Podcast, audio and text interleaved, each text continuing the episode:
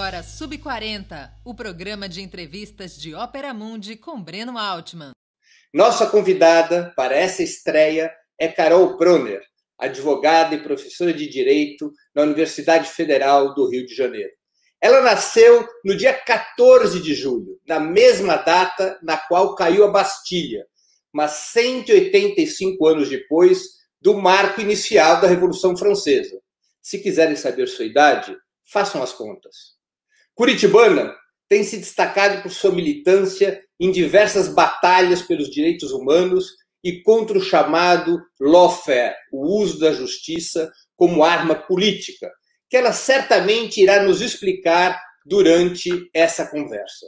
Seus textos, pesquisas e entrevistas colaboram para desmascarar as ilegalidades e maracutaias da Operação Lava Jato. Insolente não foi reclamar ao bispo sobre a Lava Jato, mas diretamente ao Papa. Isso mesmo, o Papa Francisco a recebeu, ao lado de outros brasileiros, para ter maior conhecimento das perseguições judiciais em curso no Brasil e no mundo. Diretora do Instituto Joaquim Herrera Flores, Joaquim Herrera Flores, antes que ela me corrija a pronúncia, e integrante da Associação Brasileira dos Juristas pela Democracia, a ABJD, Carol também é a principal voz jurídica do Grupo de Puebla, que reúne expoentes progressistas da América Latina, como o presidente argentino Alberto Fernandes e os ex-presidentes brasileiros Luiz Inácio Lula da Silva e Dilma Rousseff. Ao longo do programa, nossos espectadores também poderão fazer perguntas e participar da entrevista. Boa noite, Carol Proner. Minha primeira Boa noite, pergunta, minha primeira pergunta. O que quer dizer exatamente lawfare? Você vê similaridades nos casos de Lula, Cristina Kirchner e Rafael Correia, por exemplo? Breno, boa noite, obrigada pelo convite. É, lawfare né, é uma palavra que virou moda no Brasil, trazida, e é muito importante fazer esse registro, pela percepção arguta dos advogados eh, do ex-presidente Lula, que perceberam que no seu julgamento, desde o início, prevalecia outra lógica que não a jurídica, uma lógica que envolvia um tipo de perseguição especial a um personagem, a uma figura política e, portanto, um processo que se afastava do direito que suspendia as garantias jurídicas para, é, então, criar uma imagem de culpabilidade onde não havia, onde não havia crime, onde não havia provas de crime, porque não havia crime, e nós sabemos o resultado disso para a nossa democracia. Mas o lawfare é algo que vem sendo estudado no direito nacional há muito tempo, inclusive acusados é, os defensores de direitos humanos, direito internacional humanitário, pelos é, governantes e pelos estrategistas norte-americanos, israelenses, de, da utilização do direito internacional humanitário para, vamos dizer, minar ou atrapalhar os planos de expansão territorial ou mesmo os planos bélicos daquele país. Então, os advogados, os lawyers, que na época é, usavam o direito internacional humanitário para evitar conflitos armados ou então o uso de determinados materiais bélicos, o uso dos meios e métodos de combate, é que eram acusados de atrapalhar os planos digamos, imperialistas, ou nesse caso, os planos expansionistas destas nações e grandes nações. Agora, não, dentro de um conceito mais amplo de guerra híbrida, estudada pelos principais centros de, eh, de estratégia do mundo, o lawfare se transformou no uso do direito, é, do uso do direito para compor um cenário de guerra híbrida, para compor digamos, estratégias para chegar a um fim, desestabilizar um governo, evitar né, um, a permanência de um determinado, vamos dizer, um alinhamento político, etc. Então é isso, quer dizer, no Brasil foi utilizado para desestabilizar aquele programa político liderado por, por Lula, pelas gestões, pelas gestões consecutivas de governo que vinham acontecendo. E na América Latina, sem dúvida. Né? Você Também. acha que há similaridades entre os casos Lula, Rafael Correia, Cristina Kirchner? Ou seja, é são operações semelhantes? Total similaridade pelo uso do Departamento de Justiça dos Estados Unidos e das leis de base que, vamos dizer assim, que punem a conduta de suborno de, ou de práticas de corrupção no exterior, que é uma lei que vem de 77, para coibir, naquele momento, é, é, casos de corrupção que aconteceu nos Estados Unidos e em empresas no exterior, quer dizer, tinha até um, um propósito interessante, efetivamente importante o combate da corrupção. Melhor, qual era o objetivo dessa lei? A lei se chama, eu até trouxe uma quantidade, que é o que eu mais tenho me dedicado é, é, atualmente para trabalhar, mas que é a Lei de Práticas Corruptas no Exterior, que foi utilizada desde 77. Do, primeiro eram, eram os escândalos do Watergate, e depois ela ampliada na década de 80, no Brasil muito utilizada, quer dizer, qualquer funcionário que é, se utilize de subornos ou de, de, atos de corrupção, e esses, esses conceitos são muito extensos, e que tenham vinculação com empresas americanas ou empresas que comercializem em dólar ou que pratiquem no, na Bolsa de Valores daquele Não país. Não necessariamente os supostos crimes de corrupção teriam que ser praticados dentro dos Estados Unidos.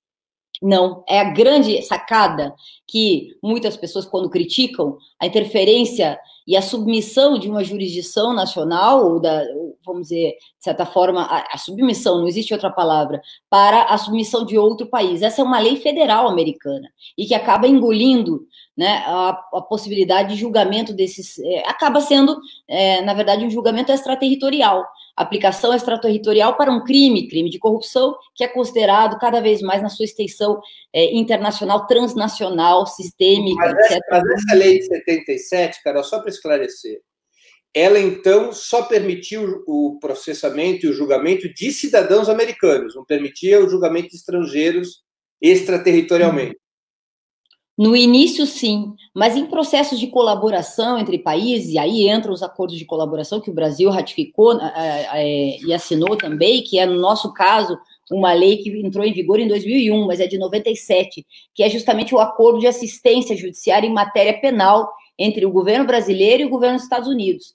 Esse acordo é o que foi violado nesse caso da Lava Jato, brutalmente violado em toda a sua extensão, principalmente porque ele estipula como autoridade. Imagine o seguinte, de uma forma mais leiga, mais simples, para poder é, é, é, investigar atos de corrupção em outro país, tem que haver o conhecimento por parte do Poder Executivo, se, há, a, se gerar é, compromissos gravosos ao país, tem que passar pelo Congresso Nacional, assim prevê a nossa Constituição, não pode ser alguma coisa feita vamos dizer, as escondidas, de forma não clara, de forma não informada e não formal, como foi feita no caso da Lava Jato.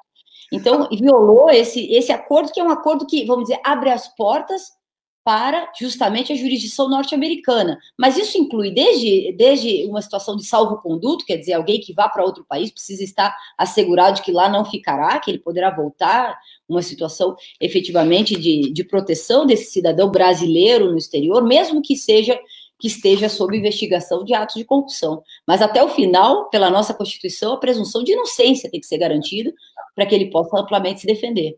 Agora, Carol, você acha que o lawfare é uma coincidência de procedimentos jurídicos ou integra uh, algum plano estrutural? Você, você acha, por exemplo, que os Estados Unidos, que você citou, em função dos seus interesses políticos e econômicos da América Latina, eh, os Estados Unidos orquestraram o lawfare? Ou seja, ele é um plano político? Ou, repito, é apenas uma coincidência de procedimentos jurídicos ou uma confluência de procedimentos jurídicos em função de uma doutrina difusa. Nós estamos falando de uma operação de Estado ou de uma doutrina difusa. Do que, que nós estamos falando? Temos indícios ou provas sobre isso? Acho que muita coisa, Breno, ainda vai ser descoberta. Nós estamos ainda no caminho da descoberta de estudo. Mas é, quando a gente estuda, e isso foi o que eu fiz antes de viajar para o Vaticano para levar esses documentos, não só para o Papa Francisco, como para um centro de investigação, e, e de, de, pesquisa que nós temos em Madrid agora, né, o Laudato Si, que é uma nova fundação da qual eu também faço parte, vinculada a esses temas da guerra jurídica. É, a, as Forças Armadas norte-americanas não escondem a utilização do direito como armas de guerra não tradicional. E dizem ainda que isso é mais vantajoso, porque evitando o uso da força, é claro que evita-se mortes, evita-se baixas. Então, é, um bom advogado, é, bem, bem qualificado na área do direito internacional e principalmente bem qualificado na legislação de outro país, pode evitar, por exemplo, abater um avião, pode evitar que um navio seja destruído, pode evitar, inclusive, a, a, a invasão de um território. Então, é, até pelo direito, dá para justificar que é mais, é, é menos, vamos dizer, é, grave utilização de é, subterfúgios jurídicos, um bom advogado de confiança e um bom advogado estratégico. Então, eu acho que isso vem é, também de uma doutrina militar. E pode, já tem sido estudado, mas a gente não pode afirmar com tanta certeza assim, se isso é um plano regional, como uma nova doutrina de segurança nacional. Quer dizer, uma utilização desses tratados, principalmente, Breno, e aí a gente vê muito no caso da Bolívia recente, nós estamos falando de, uma, de, um, de um país que, que tinha uma certa estabilidade institucional, se deu conta do uso desses mecanismos, esses tratados internacionais, que foi o uso dos acordos de combate à antidroga e da DEA e do, é, no seu país, chegou a é, evitar esses, esses agentes internacionais do seu país, mas quando precisou sair do país, Evo Morales com risco de vida, ele precisou cruzar espaço aéreo e teve que tomar cuidado com os acordos de combate à corrupção, porque se cruzasse um espaço aéreo em que, que houvesse o um acordo de extradição, por exemplo, por esses acordos de combate à corrupção, acusado também aí já que estava é, e está, não só ele, como também outros membros do governo, então ele correu o risco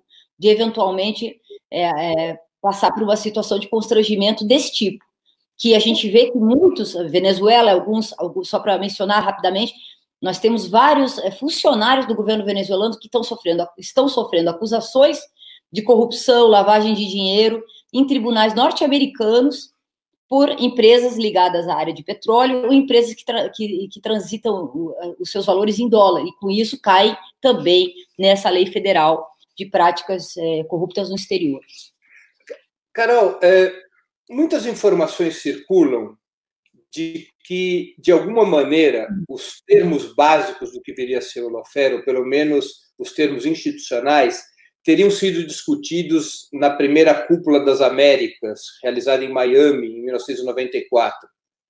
Existe uma série de anexos nessa cúpula que se referem a acordos em relação aos sistemas de justiça, intercâmbio em relação ao Ministério Público, você, pelos seus estudos, as suas pesquisas, você acha que tem algum nexo essa informação?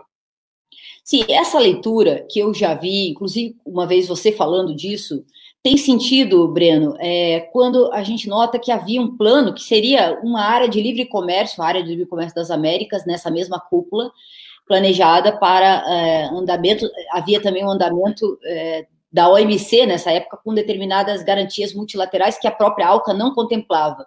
E a diplomacia brasileira, ainda no governo Fernando Henrique Cardoso, olhou isso com muito cuidado, com muita habilidade. Aí tem grande, tem grande destaque o Celso Amorim nessa negociação, que acabou não resultando na ALCA. Nós já tínhamos é, o Hugo Chaves, nós já tínhamos governos progressistas em ascensão um liberalismo pactado nas classes médias, com causas populares surgindo em toda a América Latina e entendendo que esse acordo não era bom. É verdade que a ALCA, que garantiria, por exemplo, amplos mercados na área civil, na área da construção civil e amplas fatias econômicas em toda a América Latina, não aconteceu. Mas o intercâmbio é, prometido nessa época, e pode sim ser atribuído ao fim da Guerra Fria, a tentativa de um controle de um, neo, de um neoliberalismo, de um liberalismo democrático, e a tentativa desse liberalismo democrático controlando as decisões do Poder Judiciário, por exemplo. Então, abre-se todo um campo de treinamento aí, não mais de militares, ou pelo menos não somente de militares, e a entrada também no jogo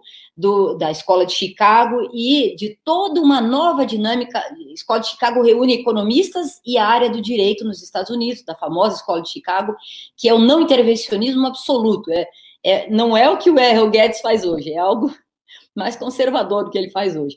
Mas é, no direito é o não intervencionismo. Então, um juiz que não se mete nas questões sociais, que não se mete nas questões programáticas ou providenciais do Estado.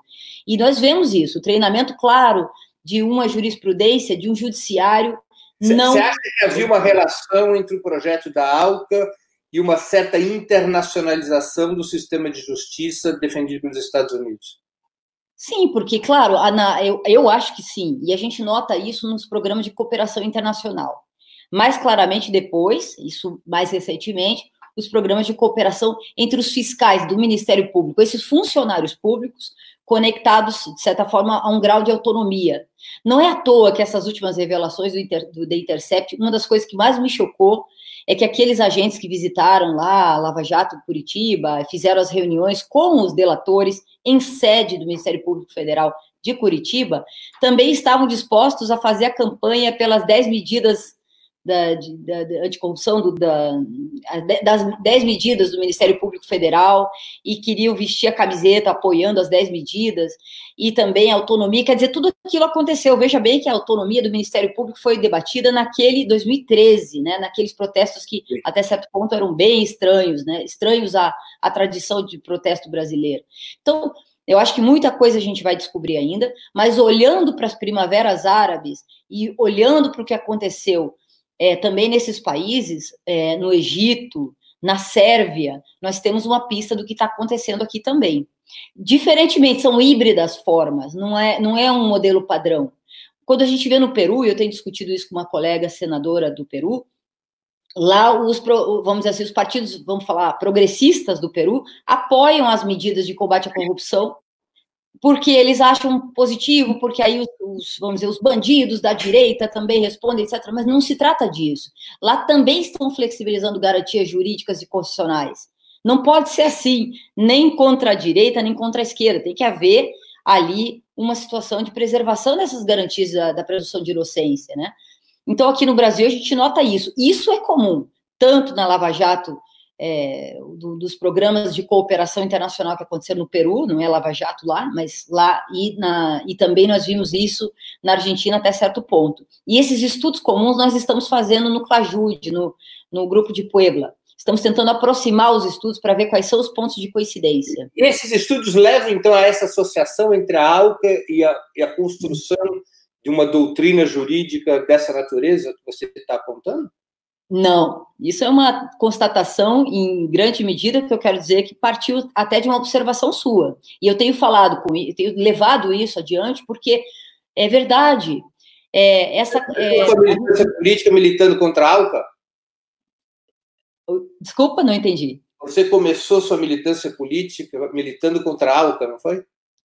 Olha, é verdade, eu ainda tinha, tinha acabado de ter minha filha, Bárbara, pequenininha ainda, mas entre uma coisa e outra, Francisco também estava com filho pequeno, mas eu fui para Alca e foi, é, fui para Alca, fui para Cuba e lá encontrei mais de dois mil militantes, naquela época, quando a, a, é, essa, essa coisa era muito forte, o Fidel era vivo e reunia lá os líderes latino-americanos e estava lá um, um jovem indígena, depois era o Evo Morales, as madres, abuelas de la Plaza de Maio, é, ali também, é, e vários outros líderes, né?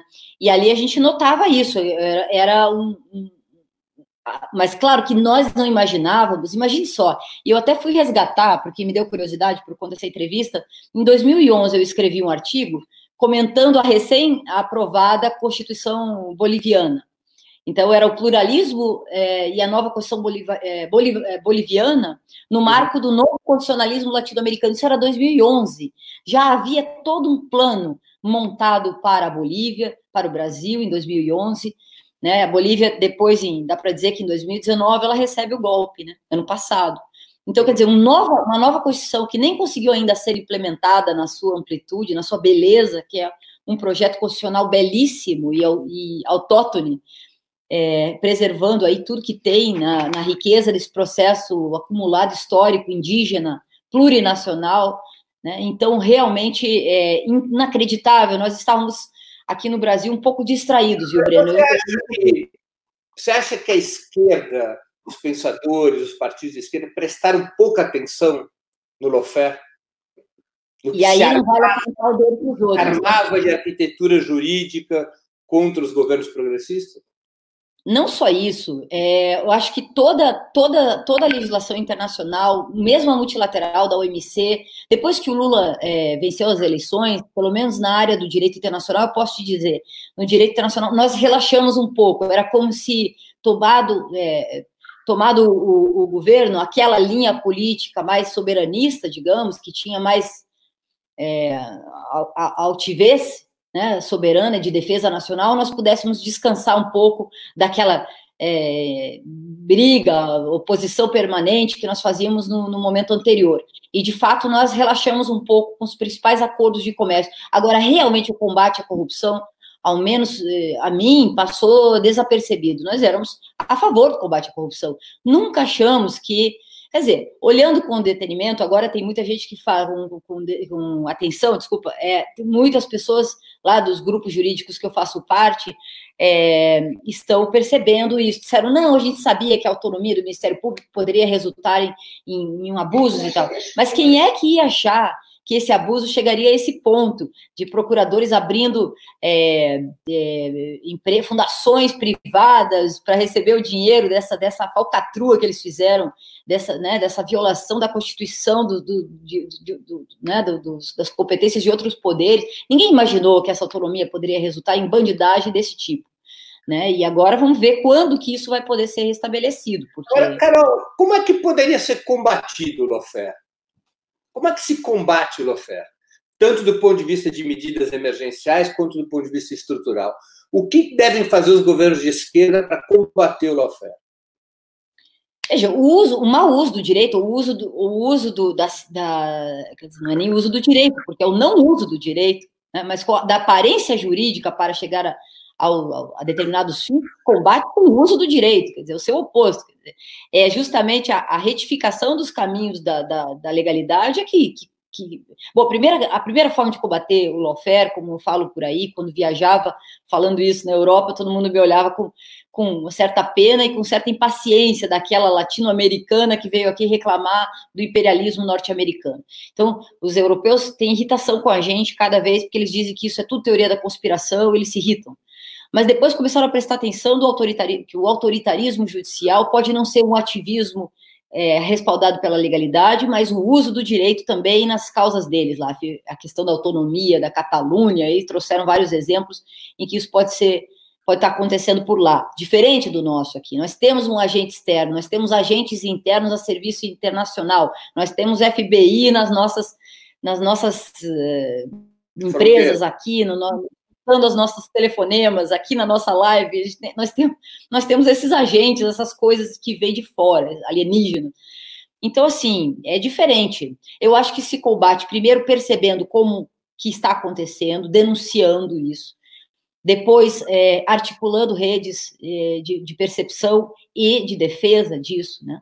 E, claro, conscientizando principalmente os atores do sistema de justiça de que eles não podem agir dessa forma, que a gente está percebendo. Essa tentativa patética da Rede Globo, por exemplo, de manter o, o, o Moro como candidato deles, não querendo entrar em política, mas é insuportável, é, é imperdoável. Esse sujeito ele transgrediu a legalidade, a Constituição, as normas. E eu fui buscar, por curiosidade também, é, ele tentou. Veja, isso é muito sério. Quando o Moro entrou como ministro da Justiça, depois de fazer tudo que Você fez. Acha que o Moro é a cabeça de ponte do Lofera aqui no Brasil?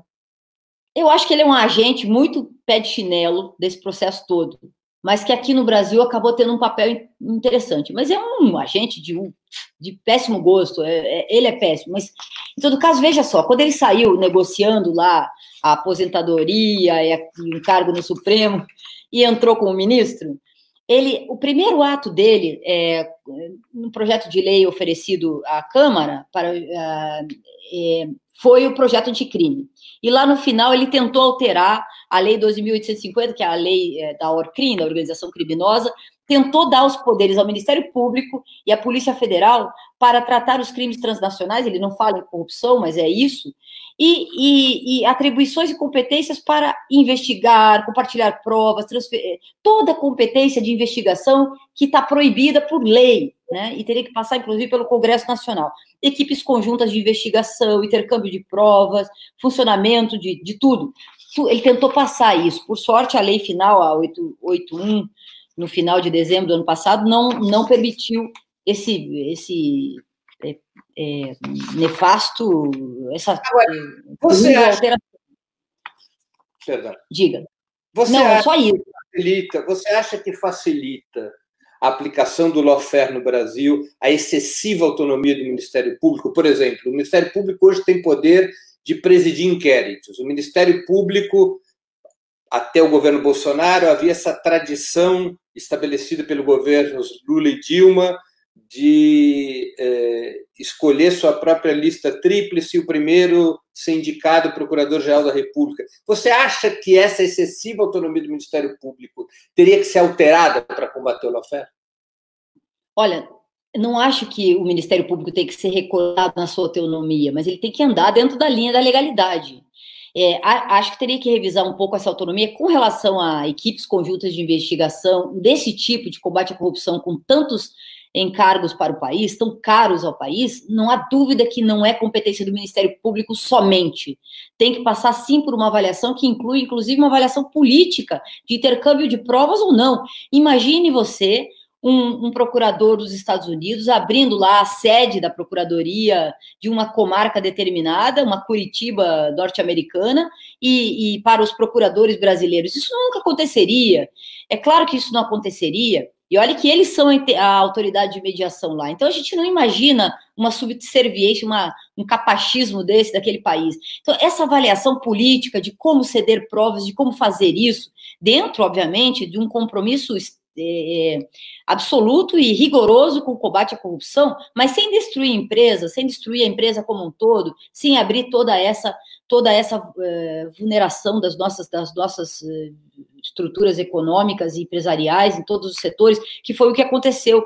Então isso tudo o, o Moro quando vem como ministro, ele tentou alterar isto, tentou alterar a estrutura legislativa para atribuir ao Ministério Público Federal mais autonomia, inclusive, do que, do que, do que, do que é possível, do que. E eu também não acho, viu, Breno, aproveitando, que essa solução da centralização, de tirar da comarca de Curitiba, que é a minha cidade, que agora está com essa fama péssima aí por conta desses, desses é, procuradores da Lava Jato, é, eu não acho que, que a solução seja ah, vamos então passar para o, a, a centralização do Ministério Público Federal. Não, tem que passar pelos organismos próprios, né, que no caso é o Departamento de Recuperação de Ativos, é, ligados ao Ministério da Justiça, ligados ao Poder Executivo, que agora nós temos aí o Bolsonaro, mas nós temos o Poder Executivo, uma instituição, uma, uma responsabilidade política do Estado de fazer uso desses tratados da forma como se deve nas relações políticas internacionais. Não é só uma questão jurídica, é uma questão é, política. Uma pergunta da Maria Olímpia Junqueira Mancini, que é exatamente sobre esse tema. Se a PEC 37, a PEC 37 é aquela que proibiu o Ministério Público de presidir inquéritos. Então, manteria aquele sistema, para explicar para os nossos espectadores, manteria o esquema tradicional. A polícia investiga, o Ministério Público denuncia, a justiça julga o Ministério Público, pela PEC 37, não poderia presidir inquéritos. Ele teria que receber investigação da polícia e decidir se a investigação, se as provas levantadas eram suficientes ou não para encaminhar uma denúncia ao Poder Judiciário. A PEC 37 estabelecia isso, e no curso das manifestações de 2013, acabou se formando uma correlação no parlamento que derrotou a PEC 37. E hoje, o Ministério Público, além de denunciar, ele pode exercer o poder de polícia, ou seja, ele pode presidir inquéritos, ele próprio pode criar provas. Você acha, então essa é a pergunta da Maria Olímpia Junqueira Mancini, a quem eu agradeço. Se a PEC 37 tivesse passado, o Lofer teria sido evitado, pelo menos se reduziria a margem de manobra? O Lofer foi usado para, com o objetivo de tirar o Lula da parada da corrida presidencial. Então, provavelmente, a, a, forma de atuação do Ministério Público estaria recortada sim com a PEC 37. Eu não sei se essa seria uma solução para evitar todo o resto, o impeachment sem crime de responsabilidade, o Lula fora das eleições, ou se haveria outra forma, já que são guerras híbridas e que o direito é somente uma dessas, dessas é, vamos dizer, é, estruturas dessa guerra híbrida. Poderia até poderia evitar o lawfare e poderia abrir espaço para outras coisas.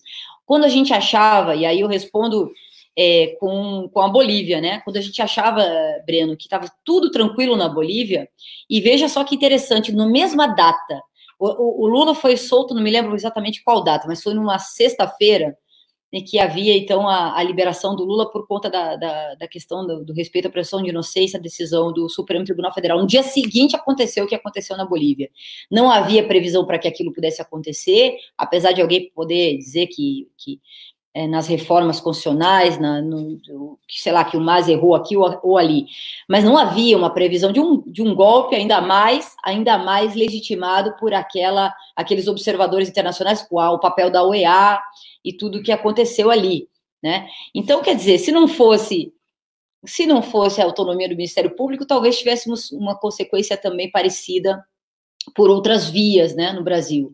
Há, há uma, não sei se seria possível se, claro. segurar. Ah, temos uma outra pergunta aqui, Carol, que é interessante. Artemisia Santiago. Uma forma de enfrentar o lawfare não seria criar mecanismos de controle social de verdade e não essas farsas do Conselho Nacional de Justiça e do Conselho Nacional do Ministério Público, que são as próprias corporações decidindo sobre seus próprios delitos? A pergunta responde, né? Acho que é isso. Acho que tudo está é, está para ser revisado pelas suas consequências, né? E a gente nota o papel do Procurador-Geral da República, quando era o Rodrigo Janot, o ato inaugural dessa cooperação internacional, que foi aquela viagem do Janot para os Estados Unidos, e a visita àqueles, é, àqueles organismos privados e públicos, órgãos públicos e, organizações privadas também daquele país, a Comissão de Valores Mobiliários, tudo que eles visitaram lá, lá fora, ninguém sabe direito, foram pouco reportados, que documento portaram, levaram, não se sabe bem. Os procuradores ali fizeram uma relação, voltaram todos muito contentes, não chegar, chegar nessas dessas é, é, vazamentos da Vaza Jato, é, chega a dar um é, repugnante ler o que está escrito ali, eles ficam contentes com a violação da lei, ficam excitados com, a, com os avanços fora da lei, é uma coisa vergonhosa, obscena, né, com aquele livro que saiu, Relações Obscenas, é vergonhoso, é, é demais, né? Então, tá. tudo isso, eu acho que tem, tem a ver com o PGR e seus, seu papel nesse, nesse processo, os corre, todos os órgãos corre, eh, correcionais que não atuaram, o próprio Supremo Tribunal Federal tem que olhar para o passado e perceber que não, que não olhou direito. Talvez até o nosso Ministério da Justiça, no, nos tempos da Dilma, deve deve ter que se perguntar por que, que não foi a fundo para ver o que estava acontecendo Aliás, ali. Tem uma pergunta do Victor é, Boa Nova, que é exatamente essa. Como é que Dilma e seus ministros não viram o que estava se armando? E se viram, por que não reagiram à altura? Eu gostaria de fazer essa pergunta para o ministro da Justiça da época, para a própria Dilma. É, o que foi que aconteceu ali que não perguntar? Porque depois que a gente vê esses últimos vazamentos, fica claro, né? Porque o Itamaraty tinha uma informação e a informação dada, a resposta dada pelo Ministério é, Público Federal de Curitiba foi mentirosa. Eles mentiram dizendo que foi apenas uma uma visita, é, é, mas eles, é, eles realmente ajudaram no processo de instrução probatória. Eles, os, os agentes, eles entrevistaram delatores que já tinham um acordo de delação é, é, assinado. Então, e na sede do Ministério Público Federal, quer dizer, não pode dizer que isso não é. Isso, ali iniciou o processo, inclusive é, com a, o, o Doleiro e o CEF, logo nessa visita de outubro de 2015, é, é, a coluna vertebral da Lava Jato e foi entrevistada naquelas datas ali, 6, 7, 8 de outubro, 9 de outubro, com todos os detalhes e depois, logo depois, a própria sugestão. Veja só, Breno, a sugestão do Ministério Público Federal por, por procuradores, dizendo: não, olha, veja bem, vocês podem o nosso Supremo per, permite essa colaboração desde que haja uma, uma, uma, entidade de colaboração, que pode ser a gente aqui, mas vamos ver como é que a gente faz, vocês também podem é, viajar, quem sabe, para fora e convencê-los de viajar para o exterior, ou a gente faz aqui na embaixada, mas talvez o, o Supremo não aceite. Eles sugeriram que os procuradores americanos convencessem os advogados a que os seus clientes viajassem para o exterior e fizessem lá os interrogatórios, para fugir da, da jurisdição brasileira. Essa, essa colaboração é normal? Isso é lícito? Isso é completamente ilícito e é, é, criminoso, inclusive. Agora, esses, esses e muitos desses, desses é, é, vamos advogados tiveram que negociar salvo-conduto com as autoridades, alguns nem tiveram, viajaram, e a palavra dos procuradores vale, vale é, não vale, tem que ter um ato formal de proteção do cidadania brasileira. Uma pergunta aqui, Carol, da Lena Cardoso, que assim, a PGR, a Procuradoria-Geral da República, não interferiu na Lava Jato porque estava refém da mesma? E da opinião pública, ou porque para eles, Janot, depois Dodge, era é, era conveniente permitir tanto poder à Lava Jato? Nós não sabemos o que aconteceu. Os vazamentos, se vocês acompanharem o vazamento do, os vazamentos últimos, o Vladimir Aras, por exemplo, ele diz que não, que não estava de acordo, que estava preocupado, que isso não era correto. Ele deixa consignado nas conversas que ele sabe o que é certo, que deveria passar por determinados órgãos que não passou, que essa colaboração é indevida e ilegal. Ele deixa dizer isso. E o próprio Dallagnol, nas últimas declarações, admite que talvez tenha cometido erros. Ele diz isso, né? Mas a gente não sabe qual, qual, foi a extensão de colaboração, nem do Rodrigo Janot, nem dos procuradores poster, posteriormente, nem mesmo do Sérgio Moro, que ainda não apareceu nessas últimas vazamentos aí da Vaza Jato, mas em outros já apareceu colaborando e fazendo aí a tal da, é, dessa, desse conluio de Ministério Público, misturando as funções de, de, julgador com investigador e com acusador. Então, não se sabe onde é que começa o julgador e onde é que termina o acusador. Né? Tinham dois lados, como ele mesmo admitiu, que estava num ringue. Né? Então, de um lado do ringue era ele com o Ministério Público e mais os agentes do, do, do FMI, e do outro lado o Lula ali, tentando se defender com os frágeis. É, com frágeis armas. Quais são as armas do, do Lula? Constituição brasileira, as garantias jurídicas e penais, quer dizer, não valem nada, né? Agora, dessa suspensão. Tem uma, tem uma questão aqui interessante, até porque eu nem me lembrava disso, da nossa Hildegard Angel, importante jornalista do Rio de Janeiro, filha da grande Zuzu Angel. O ministro da Justiça de Dilma também foi aos Estados Unidos se encontrar com Dallagnol. Como você interpreta isso? Eu não sei disso. É. Essa é uma informação que eu desconheço.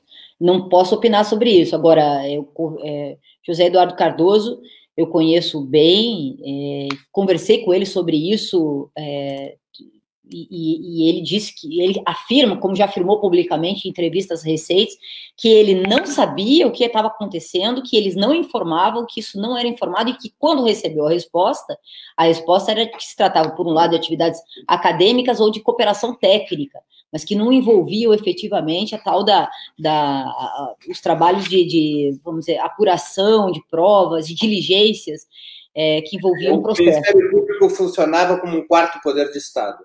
Tinha o Executivo, Legislativo, Judiciário e o Ministério Público. É mais que isso, eu acho que nesse caso o Ministério Público funcionou como um, como um adendo de, de, de vamos dizer, de. de Potência estrangeira. Exatamente. Nesse caso, eles a, assistente de acusação de potência estrangeira. Eles estavam ajudando nos, claramente. E, mas veja bem, que empresas? Quais empresas? E aí que entra toda a amarração é, que tem a ver com algo que nós temos que estudar, Breno, aqui na, na região. Odebrecht, né? Todas as empresas que, do Brasil que tinham projeção internacional, que tinham capacidade internacional de, né, de é, fazer negócios e projetar a imagem do Brasil. Nós sabemos o que uma empresa brasileira projeta na imagem do país, que consegue ir além, consegue ir para a África, consegue é, fazer algo que todas as empresas da Europa, da América do, do, da América do Norte, né, dos Estados Unidos, que se tem orgulho e protege suas empresas, que é também o cartão de visita dessas, desses países para fora. Nós destruímos as nossas empresas brasileiras.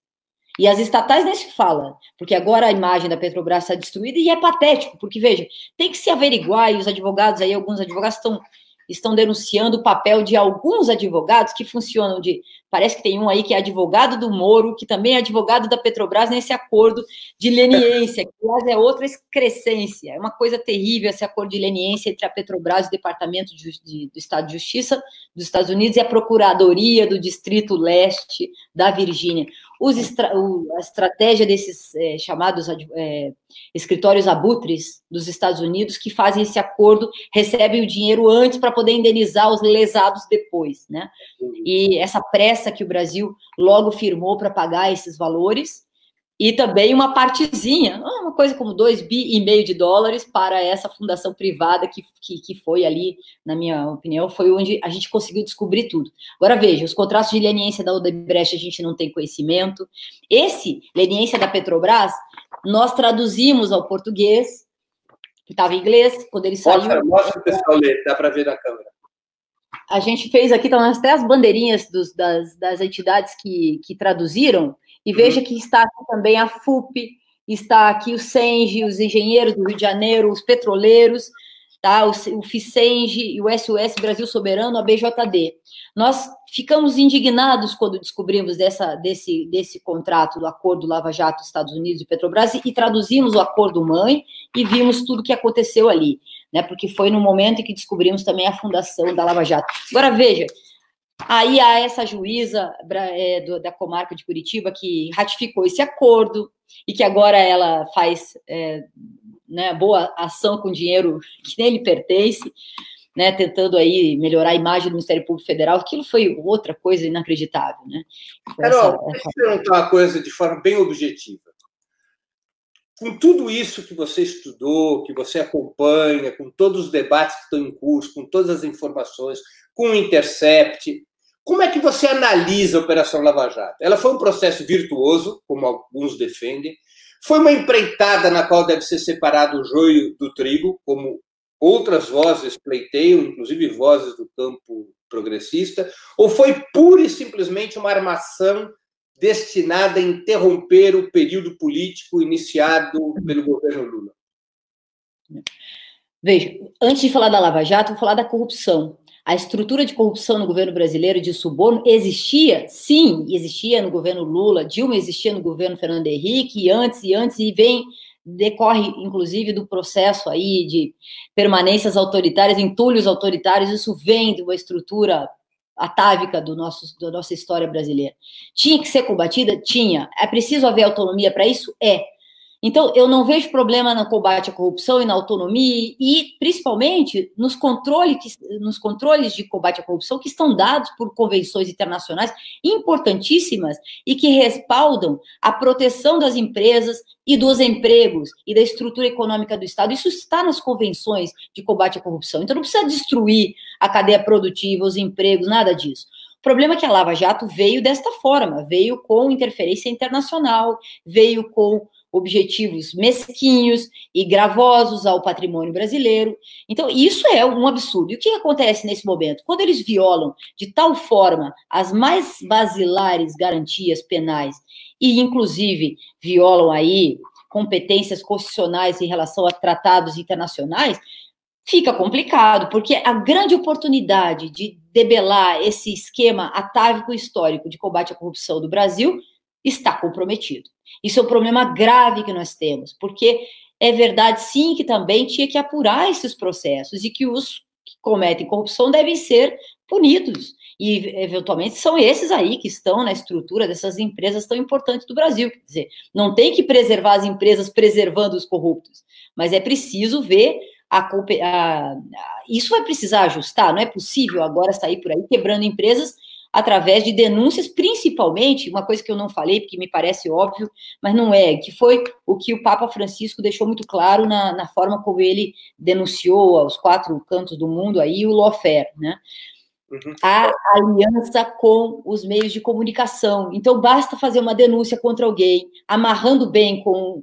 E aí tem toda uma questão aí da, do Vaza Jato, que não saiu o nome dos repórteres que entraram nessa, para destruir biografias, destruir ah, de, de, de, pessoas, não só de políticos, mas de, de, de empresários, de pessoas acusando de. Perdão. A gente tem uma pergunta do Lúcio Menezes, tem muitas perguntas, então agora eu vou ter que te interromper de vez em quando para colocar as perguntas dos nossos espectadores. Lúcio Menezes, estamos diante de uma justiça feita sob medida para atender os interesses do capital e as Forças Armadas terminaram o serviço terminarem o serviço, caso a justiça tivesse funcionado. Há possibilidade de luta via justiça para alterar esse quadro? Eu acho que sim. Por exemplo, o Supremo está tá convocado a falar em vários processos daqui para frente sobre isso. É, tem alguns mais importantes, como é o caso do HC, da suspeição do ex-presidente Lula. Esse é um caso complicado, porque se eles queriam fazer lawfare contra, uma, com, contra um ator político, é, escolheram mal, porque escolheram um que não cometeu corrupção e pegaram um caso que é. Até a pergunta da Laura, Laura Tavares Soares: como avalia o julgamento de suspensão de Moro e a possibilidade de retorno dos direitos político-eleitorais de Lula? Você sabe, Breno, que nós chegamos a organizar em cinco centros de, de, pesquisa agora uma pesquisa acadêmica nós queremos saber como os demais pares da área jurídica avaliam o processo de suspeição e esse julgamento do HC, que deve ser julgado aí entre agosto e setembro. Nós queremos ver como é que o Celso de Mello vai julgar antes de deixar a, a corte. E é Mas nisso... Esclarecer os espectadores antes, Carol, você me perdoe, que é assim, hum. só para esclarecer, pessoal, o caso, o HC que a gente está discutindo aqui, da suspeição do Moro, que pode anular sentenças contra o ex-presidente Lula, está na segunda turma do Supremo Tribunal Federal. Essa segunda turma tem cinco integrantes. Dois integrantes estão contra o habeas corpus e já votaram, que são Edson Fachin e eh, Carmen Lúcia. Dois integrantes são a favor do habeas corpus, Lewandowski e Gilmar Mendes. Quem decide é o voto de Celso de Mello, para onde ele se inclinar, haverá aceitação do HC e, a, e, portanto, anulação das sentenças do Lula, ou haverá recusa do HC e as sentenças continuam válidas. É sobre isso que a gente está conversando. E é importante dizer também nessa tua explicação que mesmo os que já julgaram, os, os, os dois ministros que já julgaram, que foi o Fachin e a Carmen Lúcia, podem rever seus posicionamentos, porque quando, quando julgaram não tinham esse conjunto, essa coleção de informações tão, tão graves, né? E eu não, não duvido que possam rever isso, porque é, de, é, é realmente estarrecedor. Agora, Celso de Mello, eu tenho a impressão que, com toda a sua sabedoria, não sairá da corte deixando esse passivo. O Celso de Mello cai na compulsória dia 31 de outubro, quando ele completa 75 anos. E aí o Bolsonaro indica um novo ministro para o STF que tem que ser aprovado pelo Senado. Né? Eu acho que é, nesse julgamento está o embrião de tudo que nos aconteceu, ou pelo menos é o grande sumo, o grande resumo de tudo que nos aconteceu. Uma vez anulado isso, restitui-se justiça, restitui-se justiça não a Lula somente, mas a, a, a, tudo que aconteceu com ele e com a democracia brasileira, pelo menos em parte, restitui-se, né? Até certo ponto, restitui-se os seus direitos políticos também, o que já dá uma confusão danada no plano da corrida eleitoral de 2022, nos cálculos, etc. E isso as pessoas é, têm que separar, na minha opinião. Isso não é, não é possível fazer esse cálculo, porque vai nos custar novamente a, a seriedade das nossas instituições. Esse cálculo não pode ser feito. Nós temos que levar muito a sério esse, esse julgamento desse HC. E, e também para o ensino do direito, eu que sou professora do direito, a depender do resultado, isso altera completamente a minha profissão. E é por isso que nós estamos consultando os nossos pares, porque isso altera a nossa forma de ver o direito. Quer dizer, Será que nós vamos chegar a esse ponto, né, de, do indúbio pró, vamos dizer, de toda essa presunção de, de inocência, do indúbio pró réu virar o indúbio pró societatis? Não importa se ele cometeu ou não cometeu, a sociedade precisa de um culpado, vamos para cima, seja como for. Não é possível, né? Então, tem muita coisa nesse HC. Então, eu acho, voltando àquela pergunta do espectador que me fez antes, que não me lembro o nome do, de quem me perguntou, mas é, sobre se eu acho que sim, pode haver correção. Beleza. Eu acho que sim no julgamento do Supremo, vai, nas instâncias superiores, nós vamos vendo essa correção. Agora, não acredito que o, que o TRF4, que participou dessa fraude toda, eh, dessa, tem essa grandeza, pelo menos não aqueles desembargadores. É, né? Aí vem uma pergunta da Rosileia Maria Hold Willy, que é assim: você acredita que o Lula, mesmo já denunciado a Lava Jato, pode vir a ser condenado em última instância em outros processos pelo STJ? Olha, vamos, vamos, vamos falar de uma forma assim, tentando ser imparcial. O que precisa acontecer é um processo justo, o devido processo legal. E o Lula, é, eventualmente com esse HC concedido a ele e a anulação dos processos correspondentes a esses que foram julgados, que já tem a atuação do juiz Sérgio Moro, é, não quer dizer que não vai responder processo, pode vir a responder processo, e aí que se estabeleça um processo de investigação dentro da legalidade com as devidas garantias jurídicas. E o contraditório, e sem o uso de provas ilícitas, e sem o uso desse Ministério Público em conluio com o Judiciário. E aí, então, se ele vier a ser responsabilizado e condenado, etc., e aí ele cumpre a pena. Mas é difícil acreditar, porque a, a história do, do sítio e do triplex é de uma é, é, é, muito absurdo, né? Eu conheço profundamente isso. Fizemos o livro da sentença, anunciada, fizemos o livro do acordo, estudamos profundamente entre todos os juristas garantistas desse país, os penalistas mais importantes, esmiuçamos aquela sentença e o processo como um todo. E eu tenho certeza, viu, Breno, que se aqueles juristas que escreveram o livro da sentença foram 122 juristas, 103 artigos, e o livro não está sendo vendido, não estou fazendo propaganda e está aberto ao público aí pela internet esse livro tão importante naquele momento, que foi no calor da sentença, terminou a sentença e todo mundo começou a ler o processo em detalhes. Eles são pessoas que não votam na esquerda. Jamais se exporiam dessa forma se não tivessem certeza do que estão dizendo. Eu não digo que todos não votariam na esquerda, mas grande parte não votaria, no, não vota no Lula, sei lá, nem é petista, nem é de esquerda, nem é de. Ah, deixa eu fazer uma pergunta aqui da Adriana Cona de Faria. Adriana é... Cona, minha amiga. Carol, você não acha que o HC de suspeição do julgamento de Lula é a possibilidade que o STF tem de recuperar sua credibilidade como a corte que tem o dever de proteção da ordem constitucional e da ordem democrática? Tira a interrogação e põe uma exclamação. É exatamente isso, né? É exatamente isso. E responde a pergunta anterior, quer dizer, é uma forma que o ju... é aliás, não é uma forma, é a única forma, viu, Breno? Que se o Supremo continuar nesta linha de, de negar o óbvio, né, aquilo que todo mundo sabe, é, nós não temos como seguir em frente. E veja, e outro dia, é, o, bom, recentemente o ministro é, Gilmar Mendes protagonizou esse, esse problema aí com os militares, dizendo que os militares, de alguma forma, se continuar nessa conduta, vão estar, é, vão, vão, ser coniventes com ato genocídio, ato genocida, não sei bem se foi essa expressão que ele usou. Mas os militares estão sendo coniventes com a Lava Jato, com esse lavajatismo, com essa violação da lei. Isso não é possível. Eles são considerados, né? Tem uma certa pecha de que os militares são legalistas, são corretos na aplicação da lei. Então, peraí, né? Isso a gente vem denunciando. Eu sou, eu sou professora do curso de Defesa e Gestão Estratégica da UFRJ que é um curso especialíssimo que foi desenhado pelo José Luiz Fiore, é interessantíssimo como disciplina. Tenho muito orgulho de fazer parte do Instituto de Relações Internacionais e do Instituto de Defesa lá da nossa faculdade. A gente estudava isso, eu denunciava, a ESG está muito ligada ao nosso curso de defesa, e eu dizia ao pessoal que é ligado à ESG, né, os militares lá, vocês têm que parar com isso de apoiar esse tipo de, de juiz que é, serve a interesses internacionais. Isso viola nossa soberania jurídica, isso não é possível. E desde o início eu denunciava o, o, o Moro lá para pessoas que levavam aos militares, e teve uma vez lá que quase surgiu a possibilidade de fazer um encontro com os militares da ESC. E não aconteceu. Como é que é isso, né? Os militares vão continuar apoiando essa, essa não sei nem o que dizer, é lesa pátria, é lesa tudo, lesa a Constituição, lesa a Tem duas perguntas dos nossos espectadores. Eu vou avisando, eu não estou conseguindo fazer todas as perguntas que estão nos mandando. Estou sendo obrigado a selecioná-las, nossa produção também está selecionando. Eu peço desculpa àqueles que não tiveram suas perguntas lidas, mas faz parte do fato de a gente ter um tempo limitado para fazer o programa.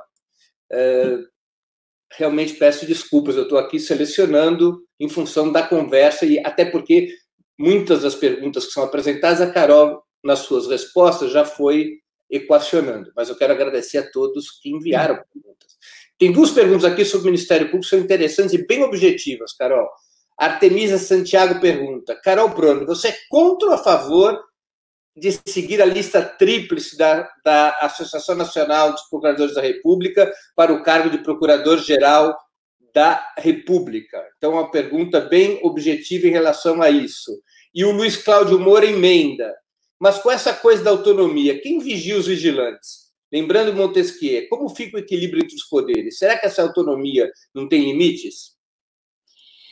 Olha, é, sou a favor da, da observância da lista tríplice, eu acho que é uma, é uma conquista, quer dizer, autonomia é, respaldada pela Constituição, pelas garantias é, é, que, que envolvem todos os direitos fundamentais, é, é, é, é, algo importante. Eu não sou contra a autonomia, mas veja só o que aconteceu. Eu tenho uma aluna doutoranda, que é minha aluna orientanda de doutorado, que é do Ministério Público. Fui conversar com ela outro dia, ela disse, professora, eu tô, eu tô deprimida, porque veja, o Ministério Público está com uma, uma fama péssima, onde eu vou e falo que eu sou do Ministério Público, o pessoal me olha feio, e eu sei que é ela mencionou que, entre, as, entre outras razões, é essa questão aí do Lava Jato e tal, isso piorou muito a vida dela, e ela estava deprimida porque ela via que isso... Então, assim, eu acho que tem a ver um pouco com isso, quer dizer, o, o Ministério Público vai ter que fazer uma, uma autoanálise ali do que é o seu papel e qual é o resultado depois da Constituição de 88 até hoje. E tem muita coisa importantíssima. Nossa, veja aí a Débora Duprá, que agora tá, se soma às fileiras aí da luta popular e sempre foi uma lutadora é, dos, dos de, todas as principais causas e violatórias de direitos humanos no Brasil inteiro, questão indígena, questão dos quilombolas. Nós temos pessoas maravilhosas, eu tenho amigos e amigas do Ministério Público, pessoas que eu adoro, amo e que a gente trabalha junto. Ministério Público do Trabalho. Então, é uma instituição que é uma conquista nossa. Eu me sinto, entende, representada pelo Ministério Público Democrático e que defende os direitos fundamentais e as garantias de um país melhor, etc. Mas ninguém pode ser a favor dessa autonomia que viola a nossa soberania, para dizer resumidamente, né? Então, não, não, eu acho que é um pouco isso que nós temos que rever. É, e essa, essa situação. De... Perdão. Não, eu vou te fazer uma pergunta em função dessas questões que você está levantando, mudando um pouco de assunto, que a gente já vai se aproximando do final da nossa entrevista. São muitos assuntos, muitas perguntas. É, eu vou te fazer uma pergunta bem objetiva sobre a situação política atual. Com a Lava Jato e depois com o afastamento do ex-presidente Lula da disputa 18, com o governo Bolsonaro, o Brasil ainda vive num regime democrático? A Constituição de 88 ainda está de pé? Ou nós já vivemos a transição para um outro regime político, ou propriamente um outro regime político? Breno, você vai ter que repetir a pergunta, porque bem na hora que você falou, deu uma travadinha aqui. Eu vi. Você está voltando aqui. O, o, áudio da Carol está. No... Carol, está me ouvindo? Estou te ouvindo perfeitamente. É não tem sua imagem. Agora voltou. Perfeito. Então eu vou repetir a pergunta. A pergunta é simples. Depois da Lava Jato, depois da criminalização do ex-presidente Lula e seu afastamento da disputa eleitoral de 18, depois de quase dois anos de governo Bolsonaro, nós ainda vivemos e depois, claro, do golpe, antes de mais nada, do golpe contra a presidenta Dilma em 2016. Nós ainda vivemos num regime democrático? A Constituição de 88 ainda está valendo?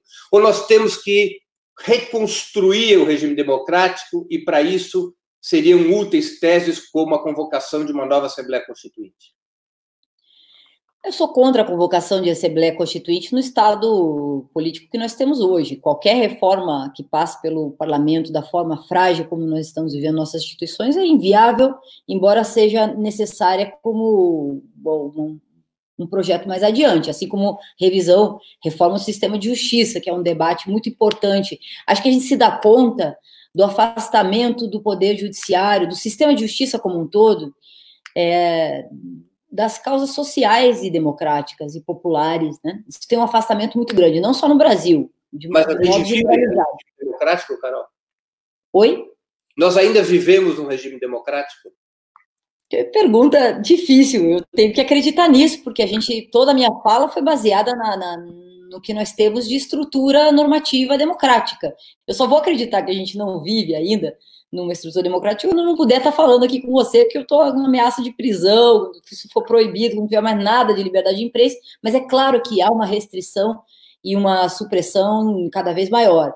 E uma coisa, é o que o Pedro Serrano, que é meu amigo e com quem eu aprendo muito, tem falado, né? É, atos de exceção dentro da democracia, né? É, cada vez maiores, por parte do judiciário também, setores do judiciário, mas também temos aí setores e, e, pessoas e juízes e juízas maravilhosos que nunca fariam e nem e nem corroboram. Nós temos a, DJ, a, a JD, Associação dos Juristas pela Democracia, por exemplo. Como não defender a, a JD e o trabalho desses juízes tão perseguidos, inclusive alguns. Né? Carol, deixa eu ir para alguns temas internacionais. Como é o programa? Você está me ouvindo? Exatamente acho que a Carol caiu, ela deve estar voltando. Vamos ter um pouquinho de. Não, estou aqui, aqui. Aí, tá bom, foi só mais, só que tinha caído. A gente está se aproximando do final. Como é o programa de estreia, nós vamos passar um pouquinho da uma hora de programa que nós alcançamos agora. eu queria te colocar algumas questões internacionais, que eu sei que também é da sua especialização, para a gente poder é, informar e debater aqui com nossos espectadores. Tá bem? Uh, eu vou aqui direto a dois pontos fundamentais. Você tem acompanhado a situação política e jurídica da Bolívia, onde foi derrubado o presidente Evo Morales em 10 de novembro do ano passado. Afinal, foi ou não um golpe de Estado o que aconteceu na Bolívia? Bom, para mim não há a menor dúvida de que foi um golpe de Estado, vinculado aí a também setores da extrema-direita brasileira. Isso tem cada vez mais ficado claro, as, os voos da Janine Agnès para o Brasil, a vinculação com os setores aí do bolsonarismo, é, e a vinculação com outros setores conservadores em toda, em toda a América Latina. O que aconteceu ali foi um absurdo, porque durante as eleições, é, entre o primeiro e o segundo turno, Evo Morales ganhou o primeiro turno com uma diferença de votos, e no final da apuração, é, você me corrige, Breno, se eu estiver errado, mas é, você conhece bem esse processo. No final da apuração, houve um, um, um vamos dizer, um, um, aumento dos votos do, do, do, MAS e do EVO, é por conta da contagem é, de votos nas regiões mais ligadas a, justamente ao, ao, ao, apoio que ele recebe dessas populações indígenas, etc. E essa, vamos dizer, alteração final do, do, do percentual de votos é que fez, fez com que a OEA gerasse uma comunicação no dia seguinte de desconfiança das eleições. Esse, esse comunicado, depois reforçado por um informe da OEA, que, de que havia irregularidades nas eleições, gerou aquele, aquele fatídico dia em que aconteceram aqueles atos violentíssimos, incêndios nas casas dos eh, dirigentes, dirigentes do MAS, dos políticos, dos, dos membros do, do, do, governo, alguns presos tiveram que fugir, outros ficaram presos em embaixadas, pessoas correndo risco de vida, aquele tumulto todo, pessoas que acabaram morrendo, 33 pessoas foram mortas, e Evo, aí não se sabe bem, mas ele é, é, fala disso publicamente, se ele não pegasse o avião naquele momento, da forma como fez aquele voo, ele teria morrido, teria sido assassinado. Então, é, tudo aquilo violentíssimo decorre de uma forma de engendramento, de, de, de, interferência, né, de ingerência de uma entidade que deveria fazer o papel de mediadora e, e, e não interferir nas, nas eleições. A OEA aí cumpriu um, um, papel gravíssimo que nós temos que ficar observando. Nós já sabíamos que tinha interferência dos Estados Unidos nesse, né, nesses organismos internacionais eh, latino-americanos, mas agora ficou muito evidente o papel. Foi publicado em artigos no New York Times e em jornais, estudos que demonstram isso, Breno. Então não é uma coisa que eu estou dizendo assim do nada. Então, sim, e agora nós temos que acompanhar, porque é todo tipo de subterfúgio com o uso dos tribunais eleitorais e do direito, e, portanto, lawfare, gravíssimo contra o Luiz Arce, que é o candidato que ganha qualquer pesquisa de opinião, e a tentativa de é, bom, é, atribuição de crimes e, e, e, avisos de busca do Evo, que está fora do país, que está em Buenos Aires, me parece, e, e por fim, a tentativa de é, adiar novamente o calendário eleitoral. Então, temos que acompanhar a Bolívia para saber o nível do, do, do, do, golpismo na região, esses novos tipos de golpes é, que, que fazem parte desse período histórico. Carol, uma outra questão internacional. Parte da comunidade mundial das nações e até certos setores de esquerda recusam como ilegítimo o mandato do presidente Nicolás Maduro ou o questionam por suposto autoritarismo. Afinal, a Venezuela é uma democracia? Maduro exerce ou não um mandato constitucional legítimo? Para mim, ele foi escolhido pelo povo, um governo, portanto, democrático nesse sentido. O que acontece é que o, que o Maduro ele conseguiu é, construir certos sistemas de autodefesa institucional, inclusive do Poder Judiciário, que outros países não conseguiram fazer na América Latina. Né? É, tem gente que chama isso de ingerência governamental, etc. Tem um trabalho é, de, de, análise, é, vamos dizer, de menos autonomia, é o oposto do que acontece aqui. Né? A pouca autonomia que teria os tribunais, etc. É um conceito liberal que está, uma visão liberal uh, que a gente tem, avalia, muito, muito caracterizada por o eurocentrismo ali, uma, uma ideia ideal de Estado-nação, que na América Latina está dando no que está, né? a possibilidade muito, muito su, a sujeição é, e cooptação desses, desses poderes, dessas instituições com tanta autonomia e tanta liberdade. Então, não sei, esse é um debate difícil, Breno, não é fácil com relação à autonomia das instituições, mas é um governo democrático e que está eu acho assim a Venezuela um caso dramático hoje. A gente tem que estar muito atento porque é dramaticamente grave o que está acontecendo, o bloqueio, o estrangulamento que estão tentando fazer com o país. O bloqueio econômico, que já é um instrumento é, justificado pela Carta de São Francisco, né, até certo ponto para o direito internacional, como forma de evitar conflitos armados, não pode ser usado para essa finalidade de estrangular um país economicamente, um povo, uma sociedade inteira. Então, eles são caridosos com com os, os, que fogem do país, ou que fogem, tá? com os que cruzam fronteiras, mas com o país em si, com os cidadãos eh, venezuelanos, eles querem que todo mundo né, imploda, não é nem exploda, né, fique, fique lá dentro em estado de inanição. Né? Então, é impressionante. De seis meses para cá, eu tenho lido que eu posto sobre esse material mais recente, do nível de avanço, do, do grau de, de embargos e bloqueio total e a Venezuela vai sofrer meses muito difíceis até as eleições do Trump, quer dizer, a não, a não eleição do Trump, quem sabe. Então, serão meses de, de, né, de prova e resistência daquele país, porque vai sofrer o pior período, me corrija se eu estou errado, porque você que é especialista nisso, e o mais duro período, a aprovação que vai passar, e é impressionante, as multas, um barco que chegue perto da costa, mesmo entregando medicamentos, mesmo entregando gêneros de primeira necessidade, multas pesadas, a ponto de intimidar esse barco, ou bar, ou qualquer marcação, aviões, nem se fala, né, que cheguem. Então, poucos países têm conseguido, é, digamos, com certa coragem, furar esse bloqueio, mas isso tem significado um avanço é, gravíssimo por parte das hostilidades norte-americanas no campo econômico né, e comercial. E isso tem intimidado, claro, que são multas é, e, e, retaliações né, muito, muito graves. E, e, claro, por fim, moedas, é, a moeda é o dólar, novamente incidem os tratados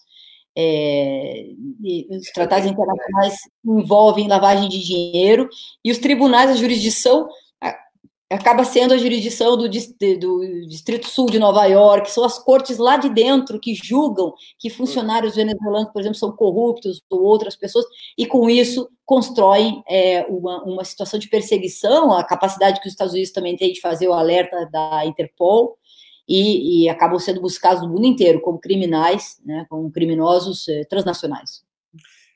Carol, você acha que, assim como o Lofer, que é focado no combate à corrupção, você acredita que a pauta de direitos humanos é, também é usada para desestabilizar experiências progressistas ou socialistas? A gente estava falando de Venezuela, pode falar também de Cuba ou mesmo Nicarágua? Obviamente, não precisamos nem, nem ficar longe do exemplo da Venezuela. A própria Comissão Interamericana, qualificando né, de, a, a crise humanitária da Venezuela, ajuda a construir o argumento para interferência e ingerência internacional, dentro desse parâmetro absolutamente cínico que é o direito internacional da, das intervenções humanitárias. Né? Então, direito internacional é uma pena, porque o Norberto Bobbio caiu nessa armadilha lá atrás, né?